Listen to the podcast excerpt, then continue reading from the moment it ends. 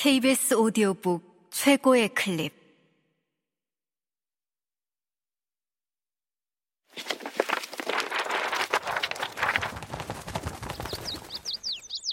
KBS 오디오북. 대범한 밥상. 박완서 지음. 소문을 물어들이는 건 여전히 해자였다. 사고 당시 경실이 사돈 영감은 지방도시 C시에 인접한 C군 군청 주사였다. 나는 주사라는 직위가 어느 정도의 높이인지 가늠할 수 없는데 해자가 만년 육급이라고 얕잡아 말하는 투로 봐서는 그다지 높은 자리는 아닌 듯 했다. 경실이가 서울 살림을 정리하고 사돈집에 있는 시골로 내려가 호랍이 사돈 영감하고 살림을 합쳤다는 것이었다. 그게 도대체 있을 수 있는 일이니? 우리끼리니까 말이지. 하도 회개망측해서 입에 담기도 못하다.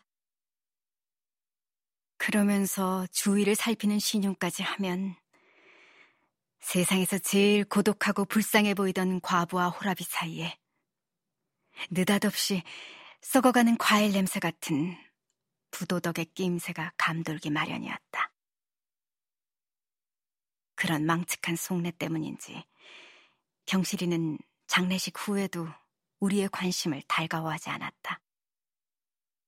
우리는 비록 금전적인 것을 망정 최선을 다해 조의를 표했고 그 후에도 번갈아 가면서 지속적으로 안부를 묻고 뭘 도와주면 될지 알아내려 했지만 슬픔이 무슨 금조각이라도 되는지 마치 없는 것처럼 감추려만 들었다. 그러다 홀연 시골로 사라진 것이다.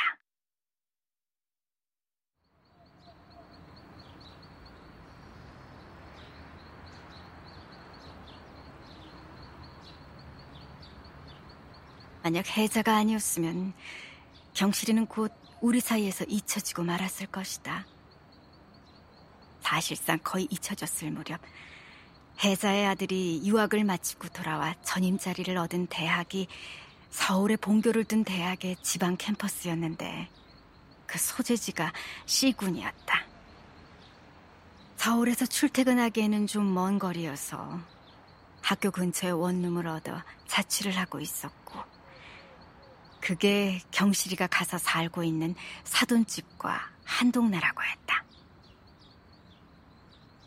경실이가 혜자한테 그런 얘기를 했을 리는 만무고 아마 얻어들은 소문 아니면 반기지 않아도 주책 없이 들렀다가 눈치껏 보고 들은 것에다 살을 붙인 것에 불과할 터이나 두 사람은 정말 부부로 살고 있더라고 했다.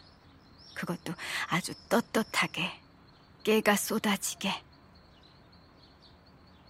인두 겁을 쓰고 어떻게 그럴 수가 이건 상피 붙는 것보다 더한 스캔들이다.